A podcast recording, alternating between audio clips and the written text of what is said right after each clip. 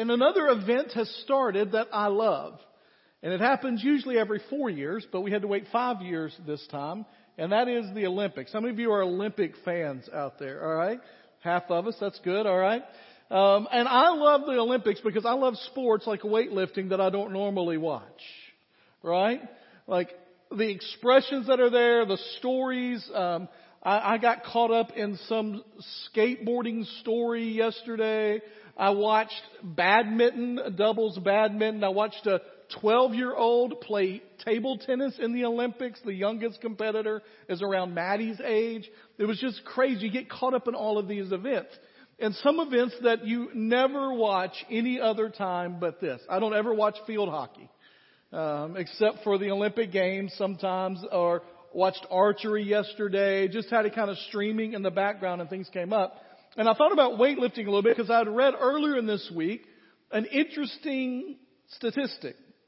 And so the British Journal of Sports Medicine found that there was a way to increase the performance of weightlifters that was outside of the weightlifter and not anything that would be cause a problem with the International Olympic Committee.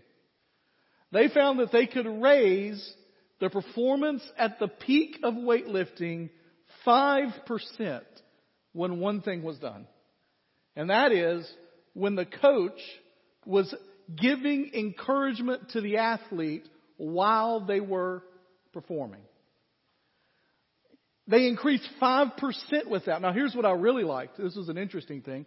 They found that if the coach yelled encouragement at them, encouragement, not bad stuff, but if they got real loud, it increased it 8%. So I'm going to yell for the rest of the sermon. But encouragement is something that makes us all do better, right? Uh, the University of Pennsylvania did a study and found that workers, managers who provided workers with encouragement during their jobs, saw a 31% increase in productivity. George Adams says that encouragement is the oxygen for the soul. Martin Luther encapsulated what the word encouragement actually means. He says to speak encouragement is to speak courage into someone's life. That's what encouragement means, or to encourage is to literally put courage in.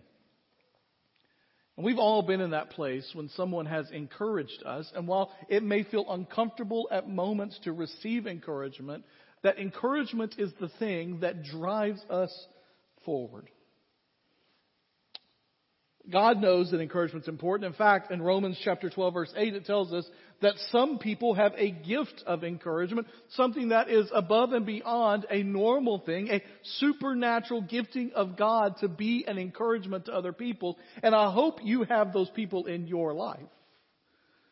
I hope there are people in your life that are encouragers to you that help you to see your potential and what God has placed in you and how God wants to use you. I also have read the importance of encouragement during times of difficulty. One author says that a word of encouragement after failure is worth a hundred words of encouragement after success. That when you have experienced difficulty, you've experienced failure, you've experienced trials, that encouragement is more important then than at any moment. So what does that have to do with Revelation chapter 3? Well, the church we're going to study today is the Church of Philadelphia. By the way, it's one of the two churches that has nothing kind of bad said about it. In fact, the church Smyrna, that was the first church that we talked about, the second church written to, actually has a little bit of something about fear in there. The church of Philadelphia has absolutely nothing bad written about it. If you've been with us over these weeks, you know the kind of the way that it has. The form of these letters has been a description of who Jesus is, and that's here. And then I know your deeds, and it's an encouragement time. And then, but I have this against you, which is the negative, and then a reward. Last week we encountered a church that had no positive and only negative. This week we, incur- we found a church that is only positive, no negative. And here's why that's important.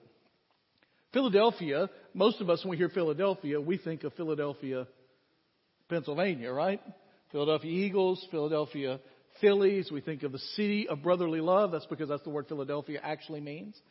But Philadelphia here was a not large city. In fact, it was a small city, and the reason that it was small is because they experienced lots of earthquakes and people didn't like to live there. And so they would move out all the time. They had dwindling population. The statistics around this time that people have unearthed or find out, historians find, is that they were losing people and that persecution was severe in this moment. And so in this moment, Jesus is writing to a church that is more than likely experiencing white hot persecution, is seeing the number of people in their community diminish, and perhaps most of the commentaries I read, most of the studies I read, believe that the Church of Philadelphia itself was experiencing the loss of members either through death and persecution or people walking away. And so it was a dwindling city with a dwindling church and they were going through a particularly difficult time. And Jesus comes in and his letter to them, it is a letter of encouragement. Revelation chapter 3 verse 7 says this. Write to the angel of the church in Philadelphia. We talked about this almost every week. Um, most people think, including me, that the angel there is the pastor or the overseer, the one that is given charge for the church in Philadelphia. So write to the angel of the church in Philadelphia. Thus says the Holy One, the true one, the one who has the key of David, who opens and no one will close, and who closes and no one will open. So up until this point, every time we have a description of Jesus, it pulls from chapter one, where it talked about a description of the glorious Lord, of the, of the Word of God coming out of His mouth, of His bronzed feet, of this glorious appearance of Jesus. This letter actually pulls something from outside of that and gives us a different description of who Jesus is. Now the purpose is still the same. It is to give an elevated understanding of the glory and the majesty and the magnitude of the God that we serve. And that Jesus, as God incarnate, who came to earth to die for our sins and was raised from the dead, carries these characteristics with him. And so when he says in the beginning of this, this is who I am, it's a reminder of who's in charge and of who is the one that is controlling all things. That in spite of the persecution that they're feeling, in spite of the dwindling numbers that they may have, that Jesus is still in charge. And the first thing that he does is he describes himself as the Holy One. The one, thus says the Holy One, the true one. Now, before we even get to the word holy, before we even get to the word true to describe how it relates to Jesus in this way, there's that little three letter word that is very important in that sentence. Now I want you to put on, I'm trying to help some of you that are getting ready to go back to school a little bit. Let's put your grammar hats on for a minute. And all God's people said, uh, right? All right. So put that on. What is, what part of speech is the word the? It's an article. I heard that. Okay somewhere out there, right? It's an article, but it's a particular kind of article. What's it called? It's called the definite article, said someone who did not want to be heard very loudly, but had the correct answer. Right? It's the definite article. What does that mean? That means that it is saying it is the one. It doesn't say here, and this is from the Greek, it doesn't say that Jesus is a holy one or Jesus is a true one. It says he is the Holy One. It'd be similar to right now if I said, and right now I'd like for you to welcome the President of the United States or the ruler of a country. It's the one that's in charge. The Queen of England is her. This is, he is the only holy one. And that word is important. And we use it in church a lot. And sometimes we talk about what it means, and sometimes we just use it and assume people understand what it means. But the word holy, in its essence, means different, other than, set apart. It means that Jesus is different, set apart, other than us. Other than anyone or anything that has ever been created because he is uncreated and he is holy. A.W. Tozer in his book, The Knowledge of the Holy, says, Neither the writer nor the reader of these words is qualified to appreciate the holiness of God. Quite literally, we must cut a new channel in our minds to allow us to have a glimpse of what it means. We cannot grasp the true meaning of the divine holiness by thinking of someone or something very pure and then raising the concept to a higher degree.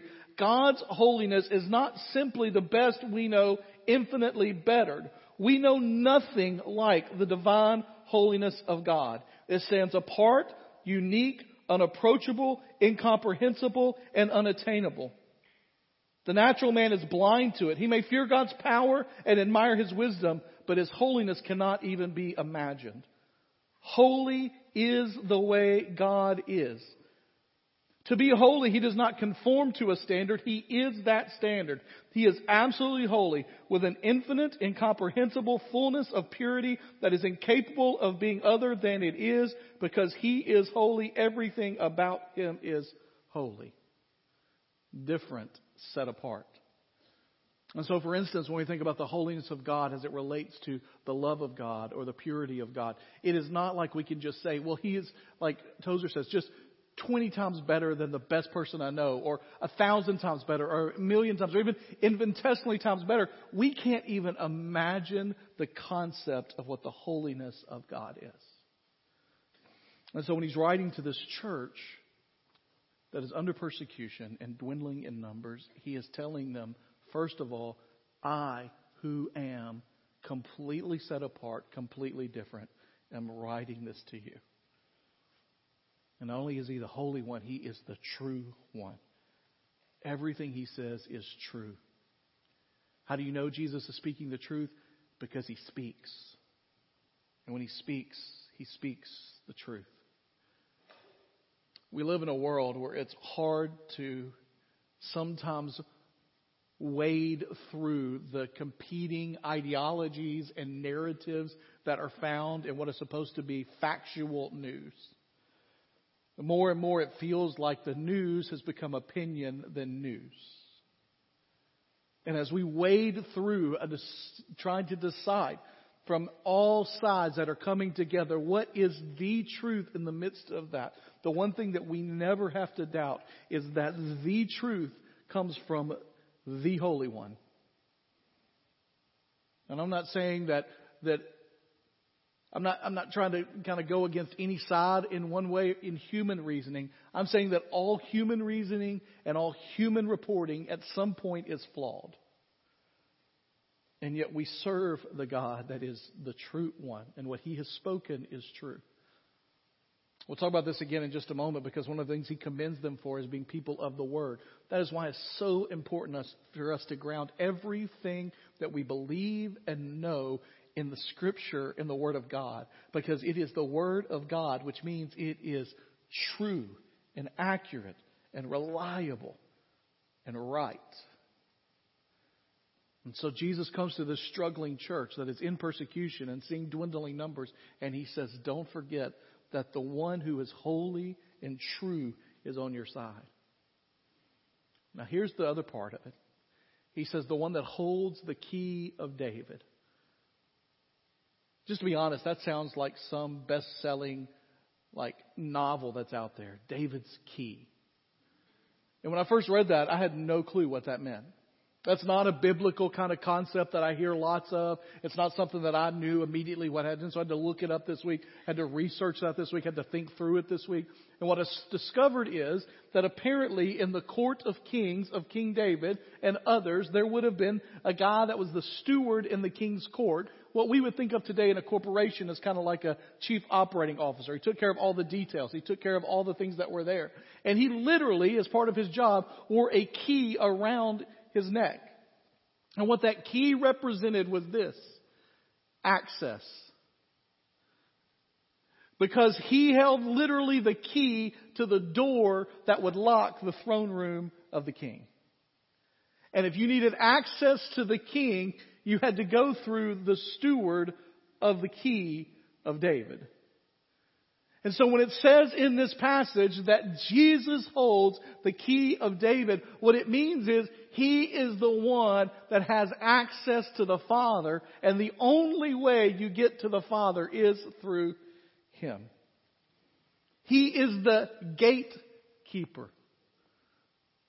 You ever been on a phone call trying to get something accomplished and you realize that the person you were talking to on the phone is not the person you need to be talking to on the phone? And you have to ask them, can I talk to your supervisor? Is there somebody there that can help me? Now I've met some of you and I know that some of you say that in a very nice tone. Could I please speak to your supervisor? Could I, is there anyone else that could help me? And some of you, depending on how long you're on hold and how long it's been since you've been trying to get this problem solved from this person, you are speaking in a different tone when you ask for that.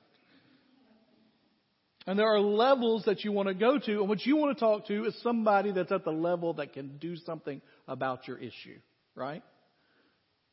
And you have to go through people that you know. If I needed to talk to the city manager of the uh, city of Goodlettsville, I know him, so that's not a problem. I can go talk to him. He's a deacon in our church. If I want to talk to the governor of the state of Tennessee, I don't know him, and he doesn't know me. I know people that know him, and I could go to people that know him and be able to have a conversation. But the higher up you go in government, for instance, the less people that have access to that person. Jesus says when it comes to God the Father, by the way, you can't go higher than that. When it comes to God the Father, I am the one who has access to him. I hold the key of David. Now, how do we know that's what he talks about? Because he tells us there, even in that verse. He tells us, Thus says the Holy One, the true one, the one who holds the key of David, who opens and no one will close it, and who closes and no one opens. He says, I am the gateway. John 14, 6 says, I am the way, the truth, and the life. No one gets to the Father except through me. He is the access to God. And so what he's telling this church that is having difficulty, that is seeing the persecution around them, that is realizing that they're in danger, literally physically in danger, who have seen people from their church who have probably been killed, seen people shipped away, seen people leave, seen dwindling numbers that are happening. He says to them in this moment, don't forget that the God that you serve is more powerful, is bigger than anyone else. And I can open doors that no one can close, and I can close doors that no one can open. I am the Holy One, the true one, who holds the keys of David with access to God the Father.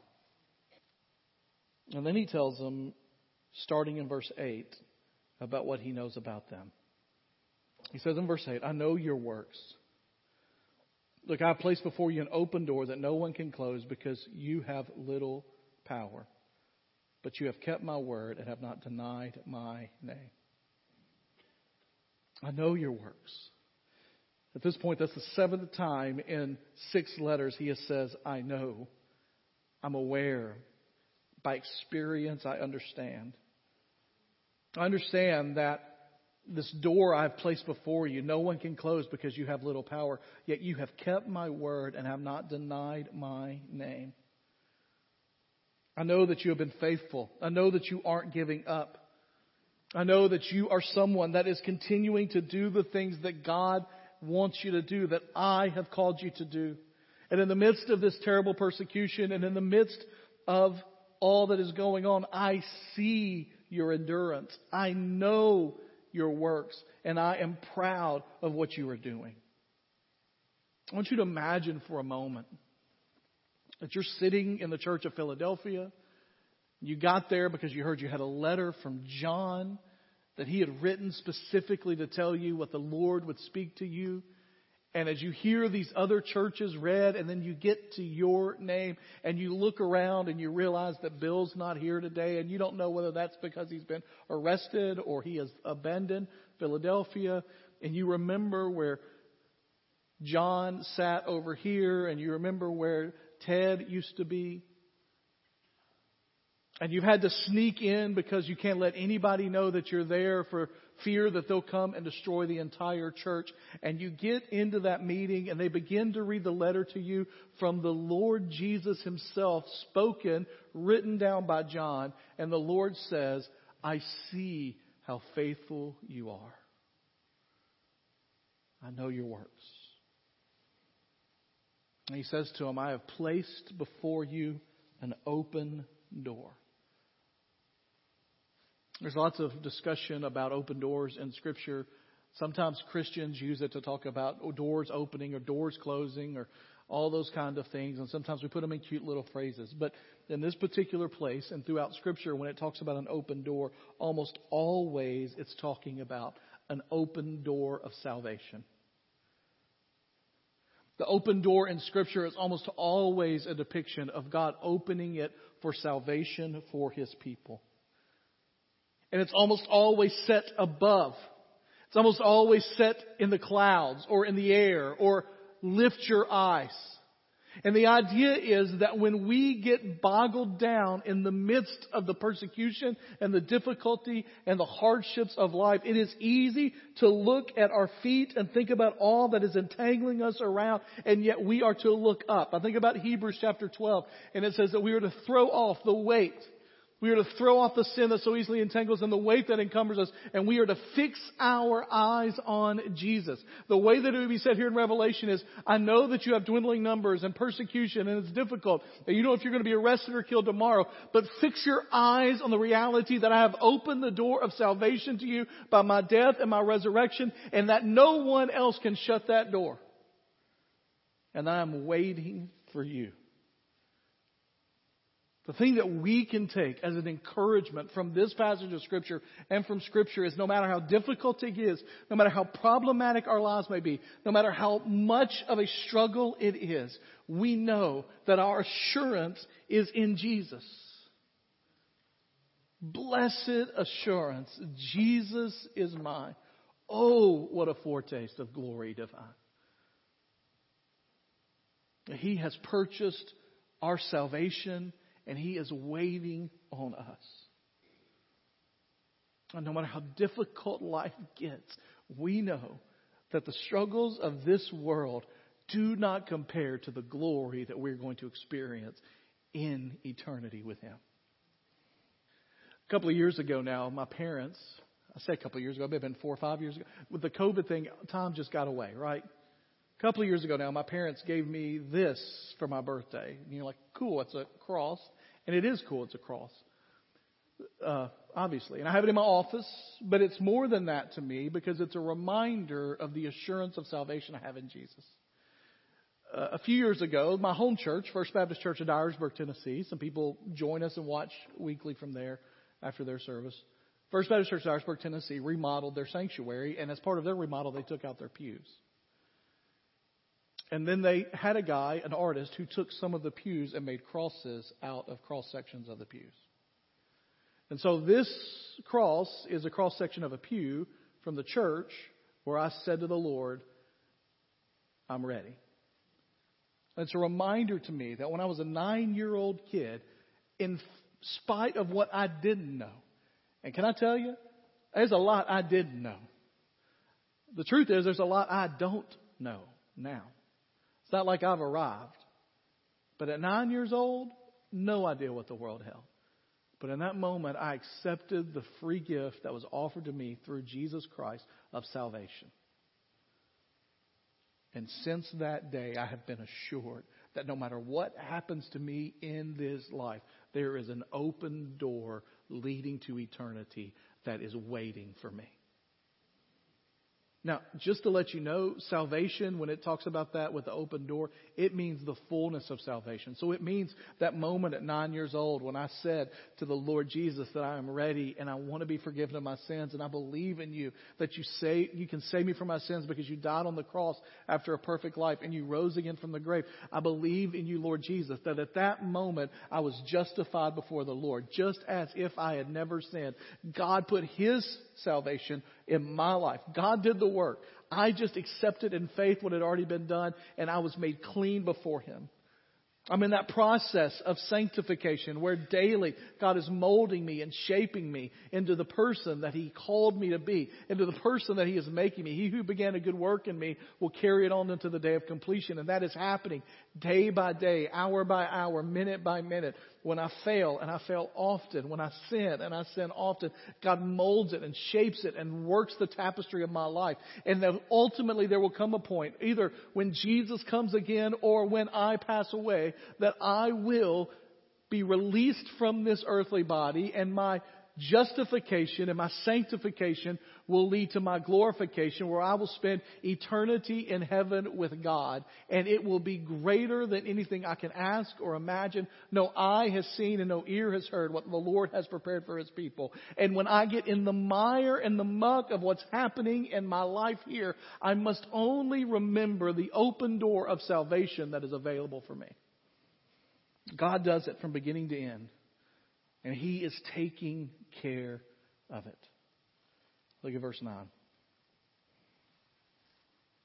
And know this not only is God personally know our endurance and is the assurance that we need, Jesus knows our struggle. Verse 9. Note this I will make those from the synagogue of Satan who claim to be Jews and are not, but are lying. I will make them come and bow down at your feet and they will know that I have loved you. He knows their struggle. Compounded on the persecution that was coming from the Roman authorities at this time. Compounded on living in a city that had earthquakes all the time. Compounded on the people that are leaving, that are being arrested or murdered through that. What we fear or feel like and understand from this passage is that these Christians who oftentimes were allowed to use the Jewish synagogue or associate with them as kind of a portion of Judaism had been fully kicked out of the Jewish temple at this, or Jewish synagogue at this moment. They weren't allowed to use it in a place. And not only have they been kicked out, but what we can gather and understand from that time frame in history, from understanding biblical history, is that they were beginning to get turned in by Jews to the Greek authorities and to others for their participation in what the Jews saw as a false cult. And he says, I know what you're going through. I will make those from the synagogue of Satan who claim to be Jews and are not but are lying, I will make them come and bow down. Reminiscent of Philippians chapter 2 when he says, And every knee shall bow and every tongue confess that Jesus Christ is Lord. He says, ultimately, those that are giving you difficulty will bow at my feet. Now, here's what I want you to know is that just as Jesus knew the struggle that the church in Philadelphia was going through at this time, Jesus knows the struggle that you are going through at this time. And that is personally the struggle you are going through. The struggle that you and your family have in your life that maybe nobody else knows about. The struggle that you are enduring at this moment, physically, emotionally, in your career, in your family, in your schooling, whatever it is. God understands. In the depths of your mind where nobody else goes, God knows your struggle. Personally, He knows you. Scripture says he knows the number of hairs on your head, which means he knows every detail about you. He knows your emotional state, your mental state, your physical state. He knows it all. God doesn't need the doctors to run a test on you to find out your cholesterol level. You're like, why don't, why does it matter that God knows my cholesterol level? No, it may not. My point is, He knows every detail about you. And when you are struggling in life, let it be an encouragement to you that He sees your struggle and He walks with you. He says to them, I know specifically what you are struggling with the most right now. And I want you to know I'm going to work that out for your good, and all things will be made right. Verse 10 says, Because you have kept my command to endure, I will also keep you from the hour of testing that is going to come on the whole earth to test those who live on the earth.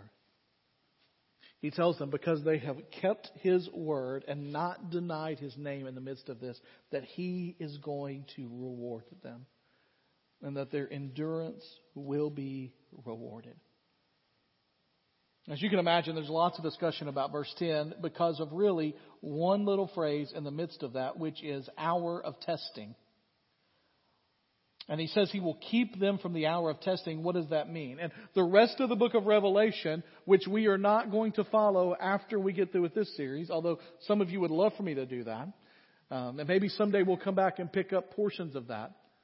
Well, the rest of the book of Revelation lays out the plan of God from then until the end of eternity, how He is going to justify everything. He's going to set everything right. And there's lots of discussion about how that's going to happen and where it's going to go and all of that kind of stuff. And you know, there are all kinds of theories out there. There's, um, uh, premillennial, there's dispensational premillennialism, historical premillennialism, amillennialism, postmillennialism. There are all those out there. And I won't take time to explain them all, and you don't have to understand them all, but there are people that feel like that there will be a great tribulation on the earth, a great testing of the entire earth. There are those that feel like God's people will be lifted out of that in what they call the rapture before that happens. There are those that feel like that they will be lifted after that happens. There's some that are like maybe mid, they'll be pulled out of that. Mid-trib rapture may happen. There are all these things that can happen. There are those say that that's not going to happen, that it's just going to kind of flow and then God's going to come again and all of that. Here's what I'll tell you. I have studied that. I have looked at that. I have discussed that. I've had conversations about that. I've taken classes on that. And as one pastor says, I've decided to go from the planning committee to the welcoming committee. I don't know how it's going to happen, but he's coming again. And when he does, he will reward those who endure and those that have seen and accepted that open door of salvation. And he gives us three specific ways in there. He says, first of all, I'll give you protection. The word keep there, by the way, just so you know, there are some people that use that verse to prove a rapture. I'm not saying that rap, um, we're not getting into today rapture, yes, no, again, off the planning onto the welcoming. But here's what I'll tell you. The word keep there actually means to hold up through the trial. It means to protect in the midst of it. And so God promises to this group of people that are under persecution, that are amidst of this, who would say that an hour of testing is already upon them, that He is going to hold them up and keep them together and protect them in the midst of that. He also talks about recognizing them. I love this. He says, I'm coming soon. Hold on to what you have so that no one takes your crown in verse 11. And there's this literal picture that we have in scripture that when we get to heaven, that there will be some sort of ceremony, some sort of recognition, some sort of, like, it may take a long time with billions of people, but we've got eternity, right? And we'll be there and there'll be some sort of gift, some sort of, the best that I can even think of, and it's not just because the Olympics are here now, of that moment, which they're not even doing that this year because of COVID, but where they take the medal and they place it on the person and they're standing on the platform and they receive their medal in that moment and the national anthem plays. First of all, there'll be no national anthems in heaven. I don't know if you are aware of that or not, but we'll get to heaven and the praises of God will be sung, but there will be some recognition of the work that has happened on earth. Can you imagine the moment when your Savior recognizes the endurance that you have had on this earth? And so there'll be some sort of protection, there'll be some sort of recognition, and there'll be some sort of identity change. He says, and I will make a pillar in the temple. I will, I will make them a part of what's happening. And I will write on him say that his life has been claimed now by my God. He is a son, he is a daughter, or she is a daughter of the Lord. I'll put the name of the city of my God, which means the dwelling place of my people is in my city. And I will put my new name on them, the one that is known to them because of the salvation that I have brought. And so when you think about this whole letter, written to a people that are struggling, to a church that is struggling. Perhaps most people think this, maybe not the smallest town, but maybe the smallest church that had anybody read, write anything to it here in Revelation. It's a church that is struggling. It's a church that is losing people. It's a church that is persecuted. It's a church that has had a terrible run of several months or years. And Jesus looks at them and says to them, You can be assured that this will pass because of your assurance in me. I know what you're struggling with. I'm walking with you through it. And your endurance will be rewarded. I don't know about you, but when I think about walking with my Savior and I think about those times in my life that are particularly difficult, knowing that I have the assurance of Jesus' salvation that He knows what I'm going through and is walking through it with me, and that He sees my endurance, and there will be reward for that through His protection and His presence. And that is an encouragement to me. It gives me the courage to stand firm in the midst of difficulty, to keep pushing forward even when things around me are falling apart, because I fix my eyes on Him. And my prayer is that whatever's happening in your life, whatever difficulty is there, whatever good things are there, that in the midst of what's happening, you will continue to focus your attention on Him and what He has promised us. Let's pray together. Holy Father, I'm thankful for an opportunity to just be reminded of your goodness and your grace and your protection, your love for us, your sympathy with us, that we have a Savior who is not unfamiliar with our suffering. And Lord, that you will guide us as we walk with you. I pray, Lord, that for the people in this room today that just need encouragement, they're struggling.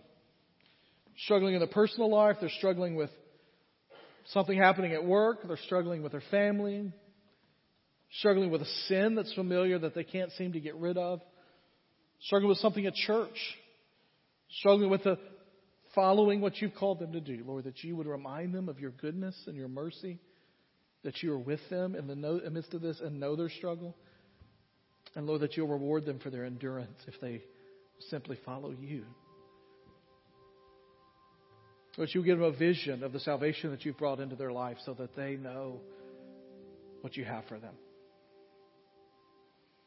Above all else, Lord, we just pray for your name to be the name that is lifted high, for your kingdom to be advanced, for people's lives to be changed and encouraged in this place because of who you are and what you've done. In Jesus' name I pray. Amen.